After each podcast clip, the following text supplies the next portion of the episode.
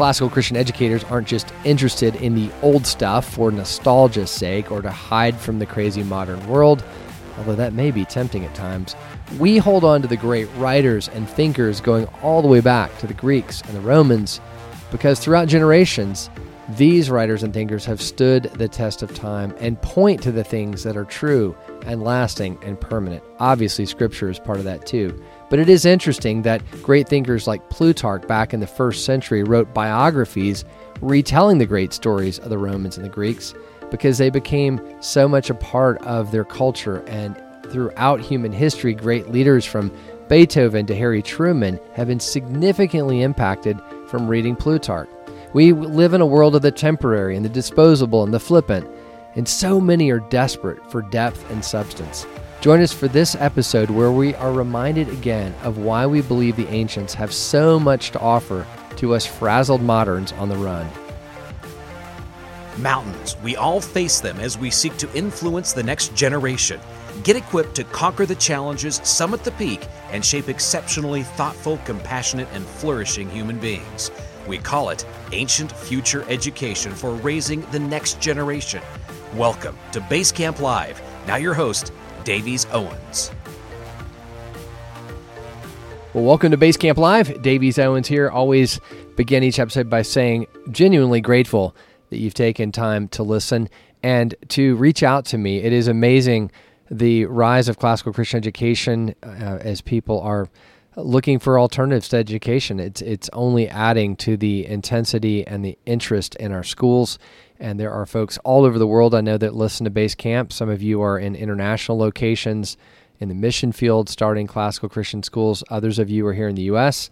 Maybe this is your first year starting a classical Christian school, or maybe it's uh, your third decade in the classroom, as it may be. Love to know where you are, what's on your mind, and how it's going. And we certainly want to be mindful to be praying for you and encouraging you. And I'm hopeful that as you spend time here at Base Camp, it is a way for you to leave encouraged and further aware of the important work that we're doing. Each episode kind of takes a different topic. This one um, with Alex Petkus is going to be uh, amazing as we unpack the idea of, of how the great books really continue to speak to us today. But before we get into that, I do want to say thanks, as always, to those who sponsor and come alongside us Classical Academic Press.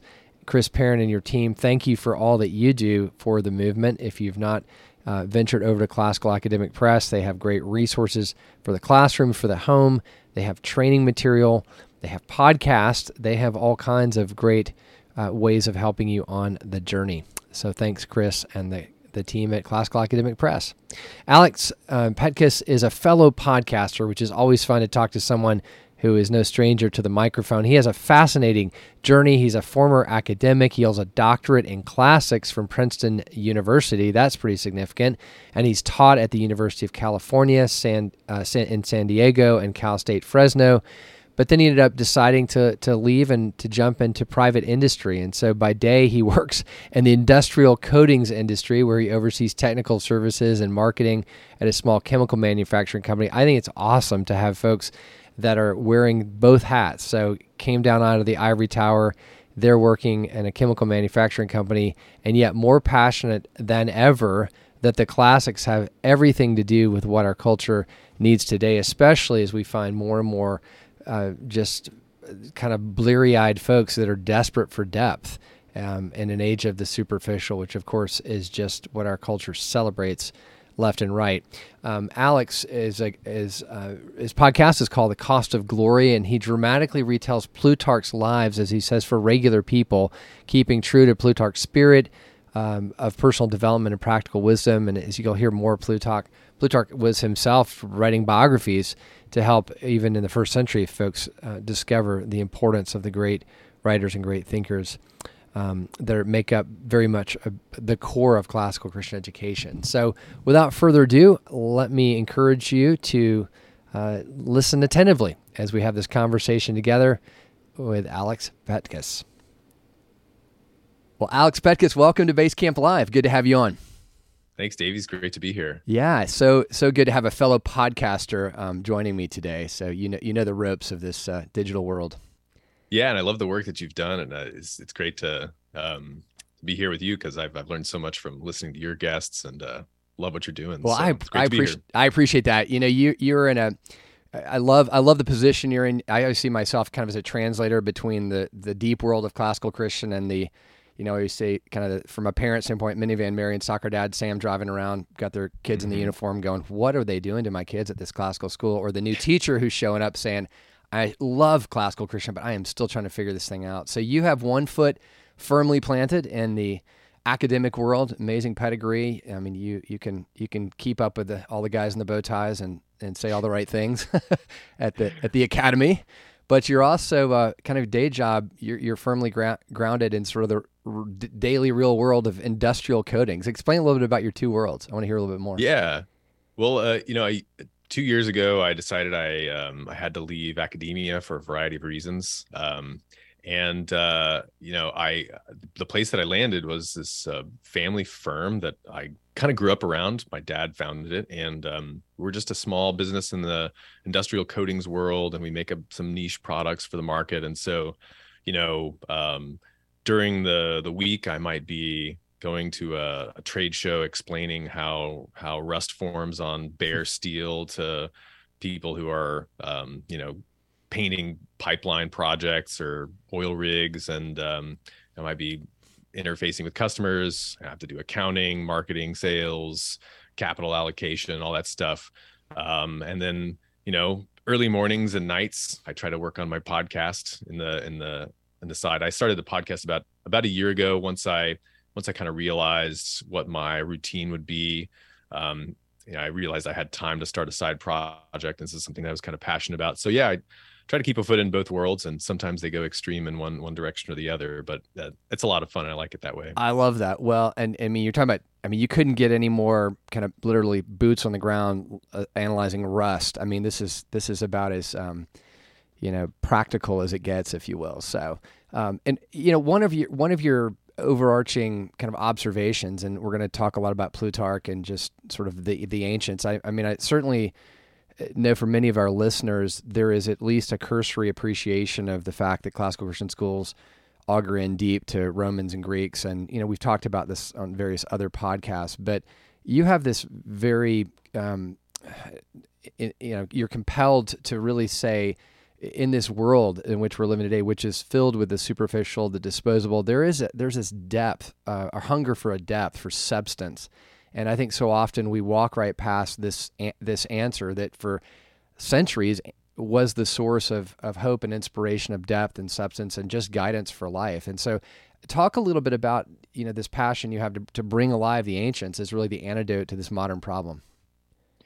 Yeah. So when I was um, thinking that I was leaving ac- academia, I uh, happened to be reading some of Plutarch's lives for like a class I was teaching, and and um, and and but n- since I knew that I was going to do something quite practical and um, you know real world, I started reading the lives with different with different eyes, and kind of as um, we always talk about in, in academia like how oh this this could be useful in life if you end up doing something practical. And and so i started just kind of taking my own medicine and um i i started getting really into plutarch's lives because i knew i had this vague inkling that this is a text a set of texts that that you know ambitious hardworking very much in the world people have turned to throughout the centuries um you know uh one of the great examples is Harry Truman. Um, he talked about, I mean, his dad bought a copy of Plutarch's Lives and would read it to him when he was a kid.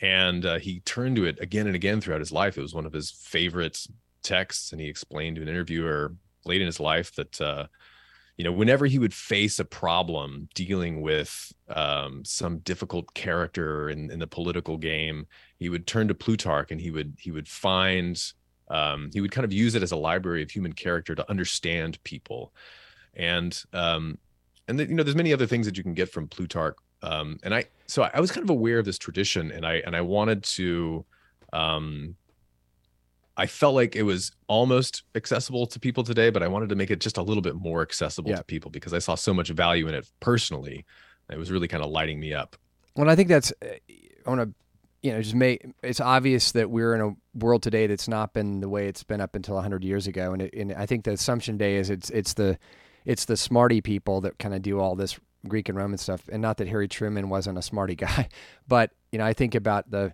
mentioned before. I've got a copy of National Geographic 1927, and on the back cover is an ad, full page ad for the, the I think the quote is the the books that charmed you in your youth and so and mm-hmm. they and the great books are on there and you know plutarch would be listed in there and so this is this was an accessible it was normal it was quote everyday reading for so much of humanity up until whenever you want to draw the line 75 50 years ago and and so yeah. you're you know we're going to unpack sort of examples of that but um, this is this was normative and so having said that back us up one step because i think again let's not assume anything plutarch uh, that name may be familiar to people. Like who who was he? When did he fit into history? Why do you look to him as this guide as you've described him?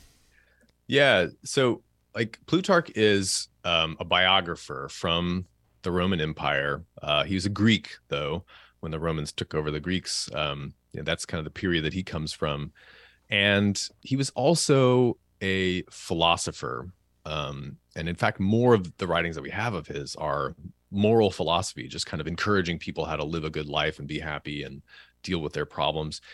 Uh, but he saw biography as um, the way uh, as like a kind of a unique tool for um, for transmitting virtue and inspiring people and kind of giving them what they actually could use to live a better life.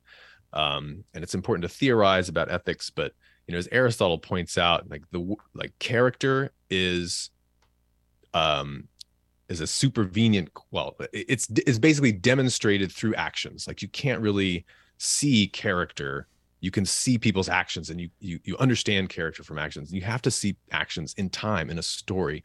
And so plutarch kind of building on this tradition writes these biographies of these great Greeks and Romans, and he writes parallel lives. So he, he compares a, a great Greek with a great great Roman, um, and and just kind of like uh, plays them off each other in you know mentally and trying to understand what made these guys tick and how do they get over their problems? What what mistakes did they make and he's just an incredible storyteller and the way that he does it is both morally serious but just hollywood entertainment wow. quality and for that reason he was um, for some 250 years, he was the number two best-selling book in the American colonies after the Bible. Is that right? Fantastically popular. Yeah, in the um, in the 17th, 18th centuries. He kind of goes out of fashion mid 19th century for a variety of reasons, but he's just you know Plutarch. So he, so he was like the lead series on the Netflix of the day as far as the serial uh, yeah. movies are. yeah, I mean everybody just, was like, "Have you have you heard the new one that's out?" So yeah, yeah, so just again to kind of put him in context, he's he's living uh, first century AD basically. That's right. Yeah, first second century AD, AD. contemporary of you know Seneca and, and some of these. And the, so the you know Jesus was around 100 years before, and now he's on the scene. Obviously, we've talked a lot about. I mean, the Greeks. Part of the reason we were always enamored with them is because the Greeks probably did the best job at that point in history of framing up what does it mean to live the good life? What mm-hmm. are the mm-hmm. right questions we should be asking? Obviously, they didn't always get the answers right. Jesus had the best answers for those questions, but um, how did he? There, you know, I joke a bit about Netflix. I mean, what was the distribution for him? I mean, he's he's taking. So, if I understand this, he's he's effectively he's a scholar who's saying the average person out there needs to to be formed by better heroes, by you know tragedies and triumphs and, and just the ebbing and flowing of life and, and modeling so how did he do that did he take a complicated original source material and kind of break it down into a cliff note if i can say i mean what did it what did it really look like yeah this is something that he um he talks about in his biography of alexander the great um he says i'm not writing histories i'm writing lives. So please excuse me if I don't go over every single detail of every great battle because character is often revealed in, you know, an offhanded jest or some small action as much as in in a great battle. So so they're really, you know, he had this huge tradition of ancient historians. Many of them are quite long and quite boring, and some of them are quite fantastic. But hmm. um, but he he condensed them down. And so the biography of Alexander the Great, which is one of the, really one of the much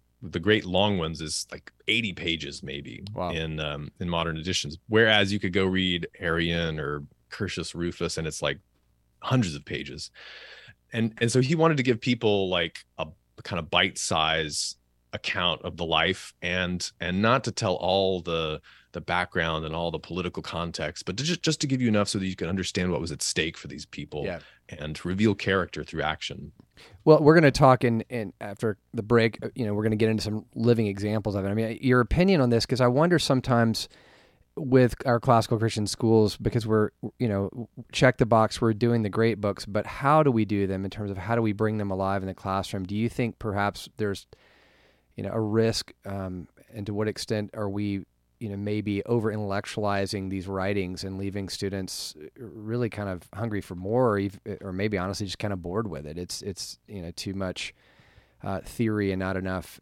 you know practical. It sounds like plutarch's like no let me show you how to live a life well. And let's unpack this yeah, and and um, I, he really does, and that was you know he's a, he's a very wise in, in human psychology, and there's uh, Emerson, um, the great American essayist, was a huge admirer of Plutarch, and he has a whole essay on Plutarch, and he mm. talks about how Plutarch, um, okay, Thucydides is this very hard historian, very serious historian, um, from the classical period of Greece, and, and he says, well, for every reader of Thucydides there are a hundred readers of Plutarch, hmm. and mm.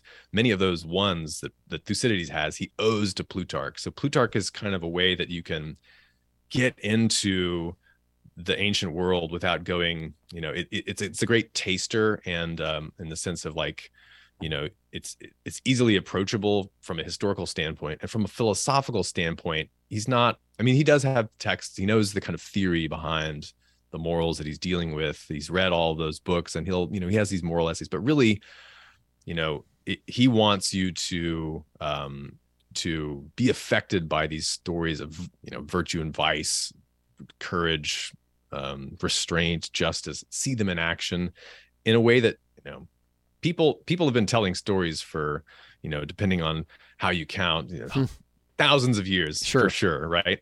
Um uh around the campfire and mm-hmm. oral tradition narratives are the way that morals really get passed down by you know by seeing people acting in in the context of, of a narrative. And that's like that's like it's something there's something really deep about how humans relate to each other. It's it's it's really about yeah. entertaining people first and then kind of yeah. almost subliminally. You don't even have to point out the moral of the story necessarily. People will get it I think that, and that's, that. and I think that's a really important point that we sometimes, perhaps, as classical Christian educators, overemphasize the historical information, you know, or or the form of the writing, and miss just this is a living story that, mm. and we are a people of the story and Bibles of the story, and just just making sure we don't Absolutely. miss that, and then we find ourselves in the story. I mean, I you know, being interesting. You've probably explored this in some of your podcasts, but just if you look, you know, there's nothing new under the sun, so even most modern films today, if you really deconstruct them, really go back to these stories that are probably captured in the ancients over and over. Yeah, totally. And uh, stories of heroes and um, and you know even Plutarch's villains. Uh, you know we like we tend to like villains, but even the kind of villains they, they have to be likable, sure, um, for them to be relatable. And and and um, and so he kind of makes even the villains relatable. But um, yeah, no, there's um, uh, Shakespeare drew on Plutarch's lives when he wrote his Julius Caesar, um, his Coriolanus, uh, and uh, his Antony and Cleopatra. So there's stories that have been recycled over and over again. It kind of, you know, in one way or another, a lot of Plutarch has made his way into popular culture yeah, yeah. through the centuries. So I mean, again, as the antidote to a culture of superficiality, if we if we present these ancients well, they should fill that void pretty quickly because all of a sudden we're finding that's a person I want to emulate. I mean, we just I just don't think the average, you know, 15 year old, 18 year old sort of thinks, you know, I, I want to be like, you know, Marcus Aurelius. I mean, I, maybe sandals and robes aside, like what did he, what, why would help me see him in a modern world with his smartphone running around? Like, how would he deal with life today? I think that's the, we're hungry for someone to be our guide in that process. And, and yet he can speak to us today. Yeah, and I think that one of the challenges with Marcus Aurelius, although you know, I think you, you know, I mean, you can get into pretty quickly. Yeah, yeah. yeah. but you know, we we don't really, you know, we don't have a like he's not set in a narrative. You, you read the meditations; it's it's just him talking to himself, right? But but you know, I think once you lay out a scene for people, for for your students, maybe for your kids, you know, it it doesn't take much if once if you if you kind kind of like conjure up the drama of you know a great war a great conflict yeah. um and seeing how people deal with situations that are kind of perennial you know like most of most of the most challenging things that we have to do in life are are human problems facing yeah. dealing with other people. And that's something that goes back to time immemorial yeah. and stories can help us deal with that. Yeah. Well, why don't we take a quick break? I want to come back. I know you've you've uncovered a really interesting historical moment when beethoven apparently was on the brink of suicide who knew um, but in reading plutarch it, it kind of walked him back that's fascinating i've never heard that before I want to hear more of that story again. Talk about practical application to a broken real world. Um, Plutarch did that in illuminating these great ancients for Beethoven. So let's we're gonna hear more. We'll be right back after the break. It's time for another quick classical Christian Q&A with Dr. Tim Dernland. So, Tim, the question today is why is cursive taught? I mean, come on, the people are learning. You know, you've got devices now you can speak into, and they just listen to your voice. You can type your way through life. But we classical Christian people love this old cursive thing. Are we just kind of doing the throwback thing, or is there actually a legitimate reason for it? There's a great legitimate reason. We're not just doing throwback to for uh, for the sake of doing something uh, older. Multiple studies have shown that cursive writing increases levels of learning and cognitive abilities by training the brain to integrate visual, tactile, and fine motor skills uh, all simultaneous, simultaneously. That's one of the things, Davies, that I love about classical Christian education is that it's so thoughtful and intentional. A lot of times, that's the first way that I explain classical Christian education as just intentional Christian education. And so uh, cursive actually um, unites the right and left side of the brain, the hemispheres, and and um, it's really good for dyslexic children and other children with learning disabilities to help them uh, learn more. And um, cursive handwriting in in uh, not only brings the brain together, but it, it also um, helps the students to read original documents. So we've taken our students to, to some museums where um, some documents, uh, like maybe the, the Declaration of Independence, was written in cursive, and our second graders just started reading it. And and the tour guides are are really um, excited and impressed. So that goes back along with Ad Fontes that we talked about a few episodes ago with going to the original sources. Reading cursive, you can actually read the original sources. So, for all the practical reasons, hemis- connecting hemispheres of the brain, um, helping with uh, fine motor skills, and just so many beautiful mm. things. It's really, really, really intentional and important. And um, I'm glad that classical Christian schools make the effort to do that. Yeah, I've heard that before when young children are trying to differentiate like between a B and a D. You can say it, they even sound alike, but when you write it out in cursive, it really helps differentiate that so you learn faster. So that's a probably one of many that's, examples like that. And, That's a uh, great point. And then, so you, I'm, yeah, go ahead. I was just going to say I served at a school uh, at one point where we were having them write in in kindergarten cursive and starting with salt trays and finger tracing and skywriting and it's it's um it's it's really neat how quickly the students can pick it up. Yep. So another example of what seems to be kind of an old-fashioned thing that's actually the best thing for the modern world. So thanks for hmm. reminding mm. us of this important part of what we do in classical Christian schools. Thanks, Dr. Tim. Thanks, Davies. Check out Dr. Dernland's book on 100 questions on classical Christian education. Got a question for him to answer on Basecamp Live? Send the question to info at Basecamp Live or leave us a message by voice or text on the Basecamp hotline, 833 595 2929. That's 833 595 2929. We look forward to hearing from you. Welcome back to Base Camp. Uh, Alex Petkus is here with us. Alex, we took right before the break. We were talking about Beethoven, who knew that he was so desperate in his life on the brink of suicide that uh, upon reading Plutarch, he sort of found uh, renewed life. What what was that all about? Yeah, so when Beethoven is 30 years old, uh, you know, deep into his career, he starts to notice in his conversations that he's having kind of trouble hearing people with deep voices. He's kind of straining to hear the deep voices. And, you know, there's long intervals where he can hear sounds, but he's just not sure what's being said. And then he starts noticing, more disturbingly, he goes to the concerts and he can't hear the high notes. He's realizing it's kind of starts on the extremes and it's kind of the, the range is closing and closing of his hearing and he realizes at last he talks to a doctor this is it's permanent he's going deaf and gosh he's like this wow. you know, aspiring composer and you know his art is his life right? And so in the pit of his despair he turns to uh, one of his favorite authors from antiquity. Actually we know that beethoven re- references plutarch's lives many of his writings and his letters. And he writes to a friend in this is 1801 he says how often have i cursed my existence but plutarch led me to resignation hmm. i will strive so far as possible to defy fate even though there will be moments in my life where i will be the most unhappy of all god's creatures hmm.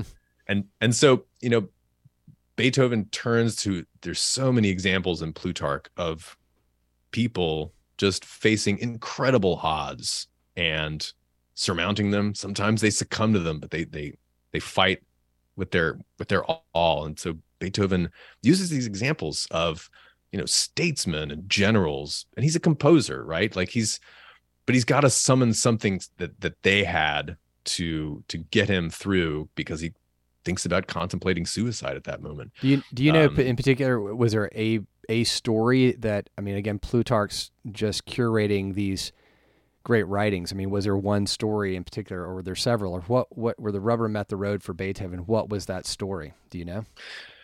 You know, we don't know exactly which story he's talking about. I I referenced this in my uh, in the first biography episode I, did, which is the life of Sertorius. Um, and I, I think Sertorius might be a good example, maybe the life of Eumenes, men who just faced incredible odds. And Sertorius is the greatest Roman rebel and he uh, he lo- he ends up on the losing side of a civil war. Um, this is the first Roman civil war, and uh, the other guy that he's sort of fighting against is this general Sulla, and he ends up retreating um, with so he's he's fighting kind of the the populist side of the civil war versus the aristocratic side of the civil war. There's a kind of class warfare going on you might say. And he he retreats with some of his supporters to Spain in uh, in 82 BC, and they end up fighting and holding out against general after general sent to destroy them for 10 years. And he sets up a rival state in Spain and he sets up a rival senate and he elects consuls and praetors and quaestors and just like has this whole parallel roman state going on. And sertorius really is just like a nobody until until the Civil War when when people realize this is maybe one of the greatest generals we've ever had, mm. and we've just made him our worst enemy um, in this Civil War. And it's it's a tragic story, but it's also a story of this the incredible cleverness of this man and his determination. And he came just within a hair's breadth of of winning the war um, versus the you know the the assembled yeah. aristocracy of Rome. So that's I think that's a great example of just defying fate. Mm-hmm that, that Beethoven might have drawn on. That's fascinating. Well, and I think you're right. I mean, if we, it'd be interesting. You mentioned Harry Truman earlier, just to go back through, you know, many of the influencers throughout our Western history and, and, and back, you know, reverse engineer back, were they sort of motivated out of a story that, you know, again, I'm not setting aside people are listening. Well, the Bible's filled with great stories, and we're going to yes, right. but I mean, there are also stories of great humans. I mean, we're just we're we're we're made for heroes. We need heroes in our lives. We need someone to emulate, and I think that's again the tragedy of the modern moment we're in is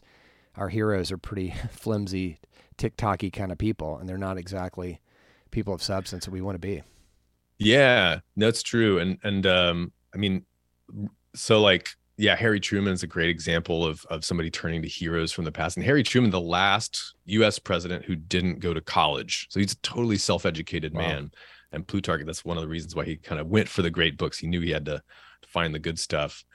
Didn't have a lot of time. Um, so yeah, I mean, somebody like Alexander Hamilton is another self-made person um, who who who was in incredibly inspired by Plutarch's lives in his youth, and he uh, Ron Chernow talks about this in his biography of Hamilton, how he he sort of saw the world in terms of like heroes and great stakes, which really he was really living in times of great heroes and great stakes, wasn't he? The founding of the um, American Republic, and um, and so he you know he drew on Plutarch for inspiration for kind of like you know um, how can I think big and how can I look at examples of statesmen. There's a lot of lawgivers and founders of states and cities and constitutions in Plutarch. So he's also kind of going through them as a practical guide on how we can arrange power within the state and what are the what are the risks how could it go wrong so many mm-hmm. stories of things going wrong in plutarch and you know civil wars uh, erupting um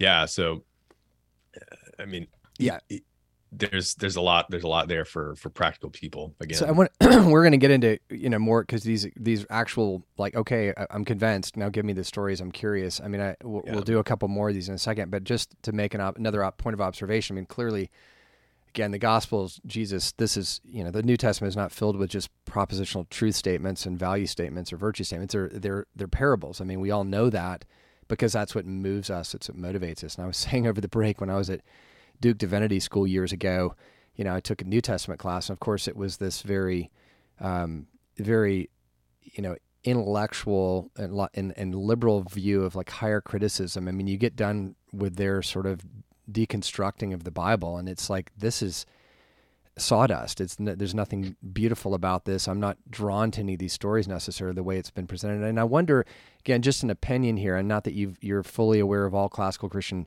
curriculum out there, but I wonder if, you know, for educators listening, I mean, it, are we sometimes setting ourselves up to make this difficult to inspire students because the curriculum itself takes kind of this sawdust approach to these great these great writers and leaves leaves aside the rich story, which is really what's going to motivate. Is that a is that a fair critique? Do you see that when you look at curriculum?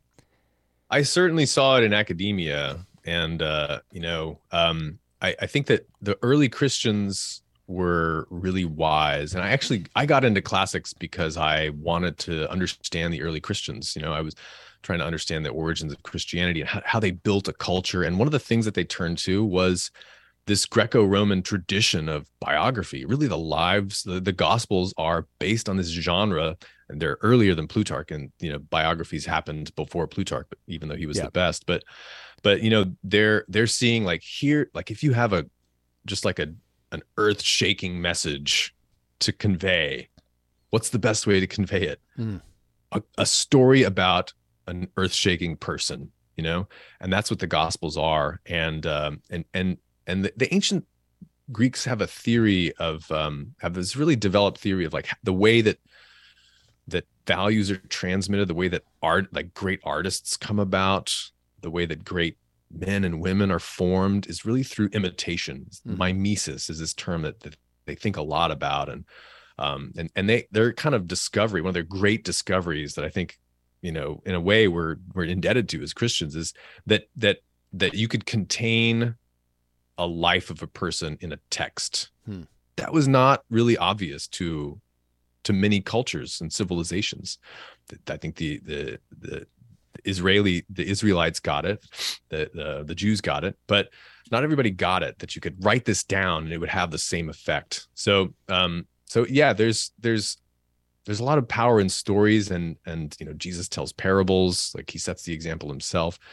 Um, and the early Christians pervade, um, preserve a lot of stories of you know great saints, great martyrs, Saint Ignatius, yeah.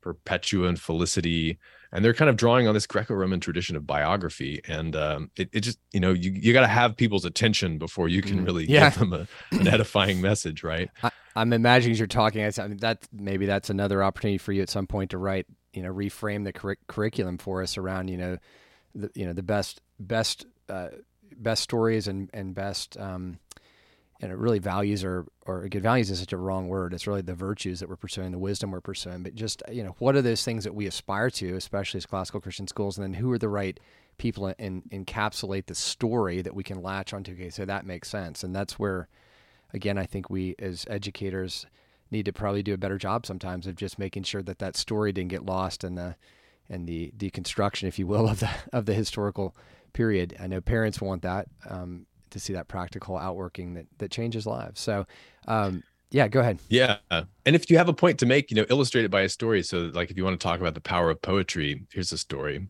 I'll, I'll just read yeah. you a little a little passage if that's all right. Absolutely. So this is from Plutarch's Life of Lysander um, that I just did on my podcast, and retold. So uh, Lysander is the Spartan who defeated the Athenians in what Thucydides calls the greatest war the Greeks ever fought. Um, and the, the, Athenians have just lost, and uh, so the the allies, the Spartans and their allies, they're trying to figure out, you know, what should we do with the Athenians now that we've beaten them? They're at our mercy, and uh, they're at a great assembly at Sparta to decide the fate of the Athenians. And and here's the quote: "And some say that in very truth, a proposition to sell the Athenians into slavery was actually made in the assembly of the allies, and that at this time Erianthus the Theban also made a motion that the city be razed to the ground and the country around it be left for sheep to graze. Mm. Afterwards, however, when the leaders were gathered at a banquet, at a certain Phocian sang the first chorus of the Electra of Euripides, the tragic poet, which begins as such O thou daughter of Agamemnon, I am come, Electra, to thy rustic court. And all were moved to compassion and felt it to be a cruel deed to abolish and destroy a city which was so famous and produced such poets. And that's the end quote. And Euripides actually had just passed away hmm. in uh, the end of 400 BC. And so there's a, there's an example where a dead poet saves a city Mm-hmm. So like talk about the power of literature and the power of like arts to move us. Um, so that those are kind of stories that you can like, you know, if, if you want to make a point, I that's what I try to do, you know, bring so, an example, something people can relate to. So staying on the example from if you were in a room with high schoolers, I mean, where where would you go? What would be the next, you know, where would you lead that conversation from that example? Yeah, uh, well, I would talk about, you know, like you know what what is that that makes us want to um to carry on songs and uh and and memorize them and, and share them? And why why can music soften our hearts more than than arguments or rhetoric? Because you know this is you know they're singing at a party hmm. and everybody's heart just kind of softens you know? Why why should we put so much effort into uh getting the best uh, into exposing ourselves to the to the best songs the best content the best mm. art the best stories um you know what what can it do for us that might be a way i, I would take yeah. it um yeah mercy versus justice that's another way you could take maybe the, the athenians deserved to to have their city razed for all their crimes yeah. what do you think you know if you if you had kind of gone through the story of the, yeah. the peloponnesian war a lot of people thought they thought they had it coming. So no, I think the, yeah, there's a lot you could. There's go. no, I mean, again, I just I'm trying to unpack it for our listeners because I think that's an example. I mean, I've done enough youth ministry where there's that sense of back to your first example of the music that you know well what i listen to doesn't really affect me and it's kind of something i do in my private time and you know here we have these students in our classroom and we're kind of geeking out of the literature but then they go home and their hearts are really moved by their music so i mean unless we really call that out into the light and say no what you listen to can move you, and it moves you in one of two directions, either for or against what's true, good, and beautiful, or away from it. So, you know, maybe you need to reflect a bit on where you're spending all your time listening to. I mean, you know, not to make it a moralism out of it, but just I think surfacing these very real you know, day in the life of a teenager, this is kind of what they're thinking about. And and again, Plutarch kind of brought that into light as a as an example of your music and your arts actually really drive your heart, and we better figure that out. Absolutely, and he's you know he's a, a Platonist philosopher, so he's a follower of of Plato who uh, who wrote the Republic, and and in the Republic there's a long conversation about how how if you want to found the ideal state, you need to be be very careful about which yeah. stories you tell and what music you let people listen to, because right. this is really going to shape especially the souls of the youth. So yeah. so Plutarch's very kind of attuned to that tradition. Yeah, now, again, he was. I mean, again, what's is that not the statement of our times right now? I mean, every every social media feed, music, um, you know, uh, concert that's online. I mean, all these things now are it's the it's the louder narrative, and we talk a lot about what I call the 301 problem here in Basecamp, which is we kind of control, if you will, the environment from 7:45 to 3 o'clock for our students, but at 301.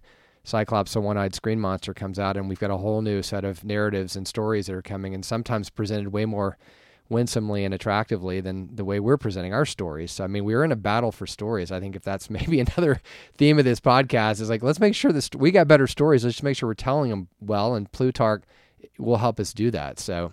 Uh, Absolutely. Uh, and you know, it's an exhortation to, to get better at telling stories. Right. And, you know, make better music. Yeah. Like, that's what we need to do. Absolutely. Well, let's take another break. And when we come back, one of the questions sure. I, would love you to unpack, because I think again, so many of us listening are, um, you know, I think of the, when the technology folks talk about being digital natives and digital immigrants, kind of the younger generation today with technology.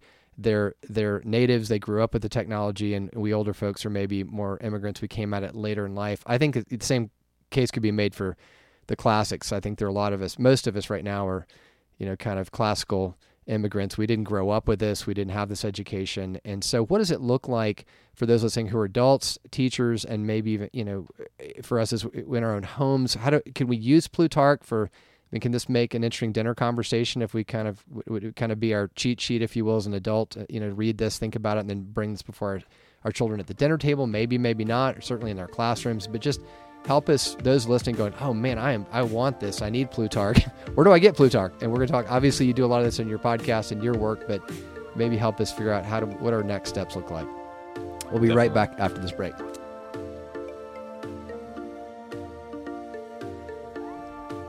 He's worked with families for more than 30 years as a licensed professional counselor and marriage family therapist. It's time for a quick encouragement on the best practices of raising the next generation we call it a McCurdy moment. So, Keith, if I'm just totally honest, as a parent, um, I got to say it's not easy being a parent. And I, I, wonder if that's why so many, unfortunately, so many people today are just opting out of marriage and even parenting because it is hard and you don't get to do all the fun stuff you used to get to do. And so, what do you say to that? I mean, it's, it is hard. Yeah, that's okay. It, you, you, know, it really is hard. I mean, parenting's messy.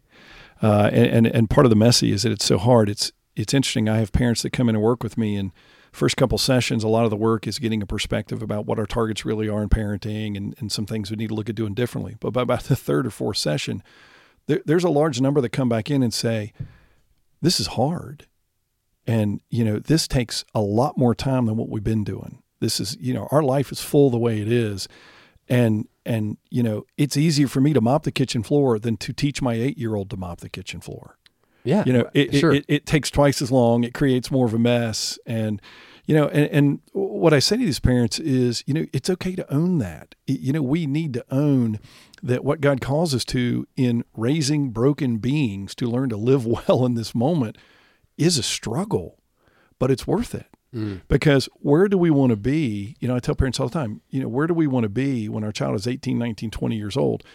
Do we just want to be glad we're done? Or do we want to see them thrive?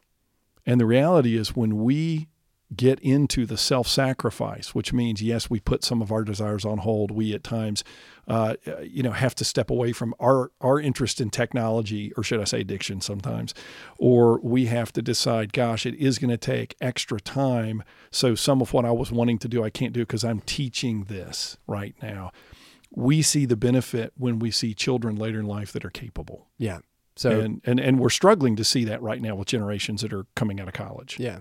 And I think they're probably again we always fall on one side of the ditch or the other. Probably parents that need to maybe put that hobby on hold for right now, and there are probably others that actually need to go find a hobby because all they're doing is thinking about their kids. So yeah, right, exactly. It's that balance. It's figuring out a balance of how can I begin turning ownership of life over to my child, which is going to take self-sacrifice at times, but then give them space with it. Yeah, yeah. yeah. There's a there's a great old saying, um, and as my kids are almost two years before empty nesting here, you know, the, the days are long and the years are short. And it just seems to be so true. And, yeah. you know, those days, there are times where you're thinking, this is never going to end. It's just so challenging. But lean into it because that's what's forming your kids. And ultimately, they're going to be gone. Yeah. instead of trying to act like or figure out a way to make it not hard, just accept sometimes it is. Yeah. It's okay though. And sometimes there's a joy in the struggle. I Absolutely. I think that's in the Bible. Yes. It's good stuff. Thanks, Keith. Got a question for Keith to answer on a future McCurdy moment? Well, send it to us at info at basecamplive.com and learn more about Keith McCurdy on the speaking page on the Basecamp Live website.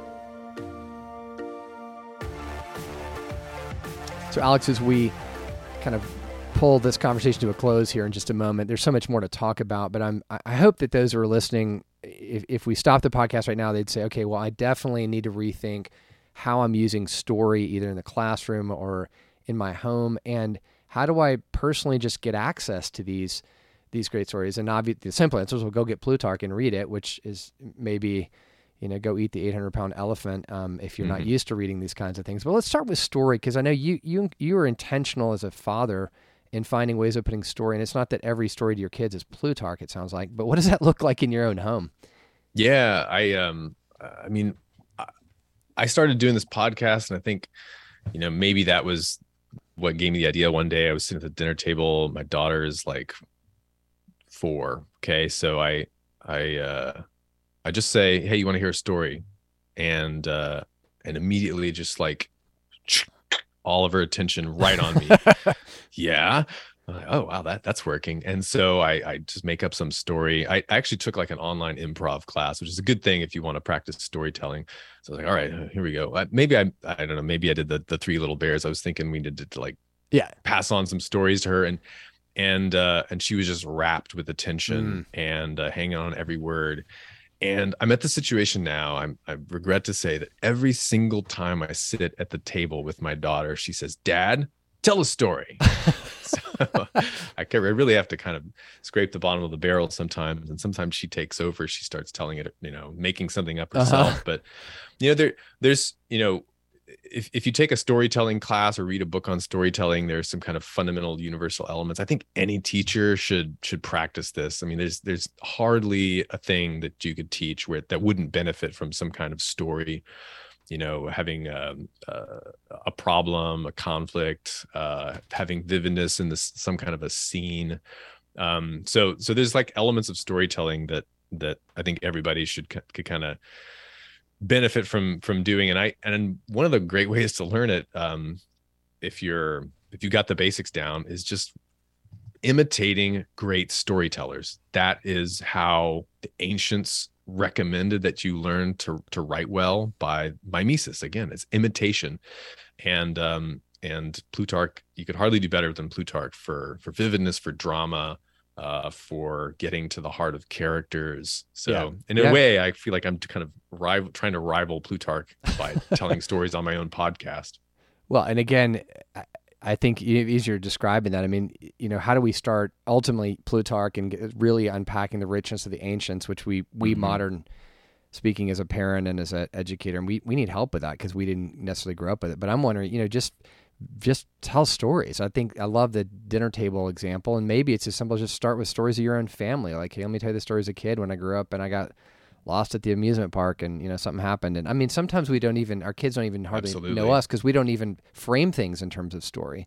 Um, and so that's that's a great uh, you know word of encouragement to us. So for, for for moving beyond just we know we need to do a better job at telling stories how do we access plutarch? Obviously that's what you're setting out to do in your cost of glory podcast. I recommend people listen to that. But just where would be the what's the, if you're taking one step in that direction i want to understand what you're saying alex plutarch sounds like a really interesting guy where do i go i mean other than buying his book yeah yeah so i mean i i realized i was trying to i got really into audiobooks a few years ago and started listening to podcasts i'm like wow this is a really interesting like I didn't hadn't done that before. I was always just like, oh, read a book. That's the only way to really get the information. But you know, I started listening to uh, a bunch of books, and then I started trying Plutarch out. And I, you know, I'm a classicist with a PhD, and uh, and I know this stuff pretty well. But um, and some of it, I, I, there's there's there's audio recordings available of Plutarch. Um, usually archaic translations, but even if they are like nice Penguin translations, you know, it Plutarch is writing for it, it actually is meant to be enjoyed orally. All ancient texts, pretty much, are really meant to be read aloud and enjoyed socially. It's another story. But Plutarch, I mean, he's really assuming if you're going to listen to it, you know, you got to pay 100% attention to it, right? But nowadays, when we listen to things, usually we're mowing the lawn or doing the right. dishes or driving exactly. or something. And so we don't have all of our mind on something, but we can uh, assimilate a lot um, and so I thought, well, Plutarch is great, not really accessible in audio. So what I would love to do is just basically retell them in their entirety, go deep, um, respect about the same kind of scope of length, and just tell the story, offer context where it's, you know, Plutarch sometimes assumes that you know who some care a lot of characters are, where a lot of places are and I, you know, he goes on digressions that are fun, like you know about w- what is a meteor and some mm. kind of kooky stuff, and and it's really fun to read, but sometimes it kind of gets you off off off track if you're you know if you only have 80% or 50% yeah. of your mind on the story so I, i'm trying to bring these and make them just really accessible to people and um, a lot you know a lot of people write in and say that they listen with their kid um, i try yeah. to make them family friendly um, i wasn't assuming that people would you know be listening with kids younger than teenage age but they do actually um, so that's great um, and um, you know, I, I've done five so far. The six should be coming out soon. There's 40 some, so I've, it's a big project.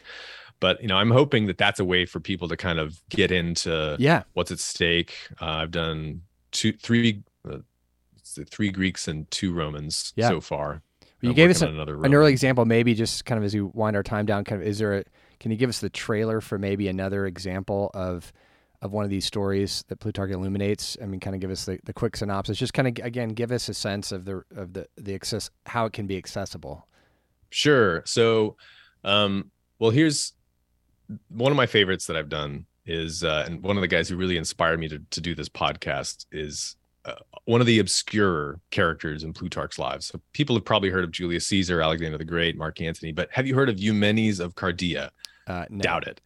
yeah. So he's he's Alexander the Great's personal secretary, and he grows up um, in this Greek city, and he kind of gets swept into the campaigns of Alexander. Starts off as a pencil pusher, you know, he's he's like the letters guy. He's he's a record keeper, but just through sheer competence and force of character, he works his way up to become um, a commander of cavalry, and he ends up um, Alexander dies young, tragically, and there's kind of a mess after he dies because he's conquered this huge swath. He's conquered the Persian Empire, age 30, and then he dies age 33 and uh and his generals have this big war his his six um his lieutenants kind of like take they can't agree who should rule the empire and so there's this kind of tragic set of wars and eumenes gets caught up in this but he's he's basically one of the contenders for defending the honor of the family of alexander and um, there's a great story where he's sieged in this hilltop fort. It's about the size of a pro soccer field. Hmm. And he's got 600 men in there and their horses. And they have food and water, but it's they just have like oatmeal. That's like all they have for like a year. And they're they're surrounded by another general of Alexander's, Antigonus, the one-eyed and he um he invites Eumenes out for a parley at some point. He's like, "Look, Eumenes, we're old friends. Surrender. Come on. I'll I'll be nice to you. I've got you surrounded. You've only got 600 men left. You've got no chance." And Eumenes says, "Yes, friend. Well, maybe we, maybe we can come to a peace agreement. Um, I want all of my former privileges back. I want my province back. I want to basically rule as the governor of one of the realms and all of my men to pre- pre- retain all their honor and possessions. And Antigonus, I mean, this is a really like mm-hmm. really bold request. I mean, he's got you know 600 men up on the top of a hill and nothing else and you know he's not in a position to make demands and antigonus is like eumenes shouldn't you be addressing me as a superior and uh says well as long as I have my sword, I consider no man my superior. and he walks back up into his up into his fort and he he waits there for another year. So I mean, this is an example of like and he lives to to fight another day and like he's several more years in the war. But that's like an example of a, a great story, but it's it's kind of about courage, right? Mm-hmm. Like like can you use that? Everybody else around you is seeing you've got no chance, but you know you got a shot. Yeah. you're going to hold out yeah. and you're going to you're going to say no to all the doubters and, and hold forth. Yeah.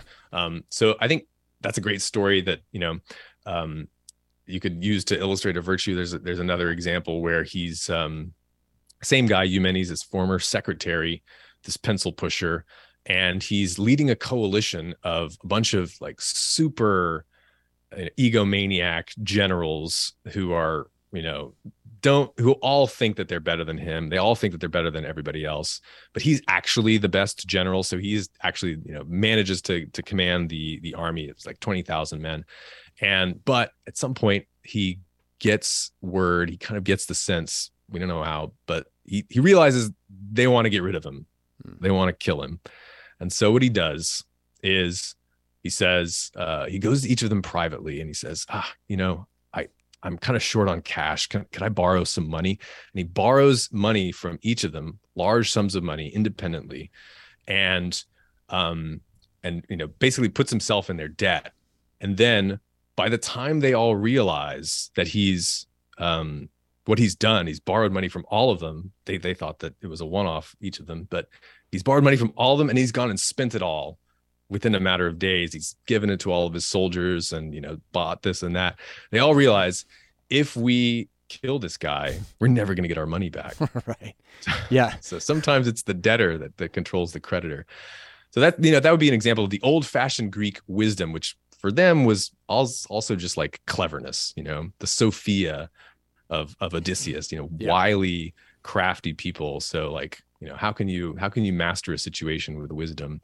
Um, so I think that that's the kind of stuff that you can get out of these stories, but I think anybody can kind of yeah, no, that's get into. Yeah, no, they, I mean, again, as you're as you're telling the story, um, it, it's like your daughter. You describe your daughter. I mean, you, you just sit up and start paying more attention. It's just naturally more interesting, and so uh, those are great. Well, I think yeah, the, you've made the point well, and and I, hopefully those listening will, if you're educating in the classroom, kind of rethink where does story fit in, and certainly lean on Plutarch as sort of a a guide to help unpack these great stories. And if you're a parent and you've never had this kind of education before, I certainly again listening to your podcast, Alex, would be a, a good way to continue what we're hearing right here. And and uh, if you're if you're so bold as to go get Plutarch yourself and start reading, um, it's certainly not inaccessible to people if you're willing to take the time. Yeah, you know, yeah. The, the, in the early colonies they did it, you know, and and uh, they yeah. had reference works. They would look up a name here or there, but sure. you can make your way through it if you make the time. It's yeah. it's not like uh, you need to be an expert on, on Plutarch. Um, yeah, but hopefully, you know, I, I make the the lives accessible for people who are you know, don't it. have time to sit down and read and you know right. mowing the lawn a lot or whatever. Yeah. Well, and again, back to the basic idea, we're in a in a culture of the superficial. People are hungry for substance, are hungry for depth and and here is this richness of how to live life well that's uh, captured in these stories that are timeless. So thank you so much for helping us rediscover or discover for the first time Plutarch and the great work he's done. And I appreciate the great work you're doing in bringing this alive. Yeah, thanks, Davies. I, I mean, the, the, classical education movement is is the future, and I think that we're we're going great places, and uh, you know, there's this incredible treasure trove we have, yeah. and uh, yeah, so I, I I love what you're doing, and I, I love seeing this movement grow. Well, thanks, Alex. Thanks for listening, and thanks for being a part of the the show today. We look forward to having you on again. Hey there, Basecamp Live listeners. This is Davies' daughter Hannah here, and I want to congratulate this amazing podcast on almost five years of incredible content, enriching interviews, and over 200 episodes. So that has brought so much encouragement to people, and thank you for being a part of that. Thank you for supporting this message, this mission and there are a couple ways that you can help in sharing that message. First of all, please leave a five star review on whatever app you are using to listen to this podcast. You can also share it with a friend. That's a great way to get the message out about Basecamp Live. And of course, share your story with us at info at basecamplive.com. There we'll also answer all your questions and more. And any topics that you'd like to hear too, please send them there to info at basecamplive.com. We'll see you next week, everybody. Thanks.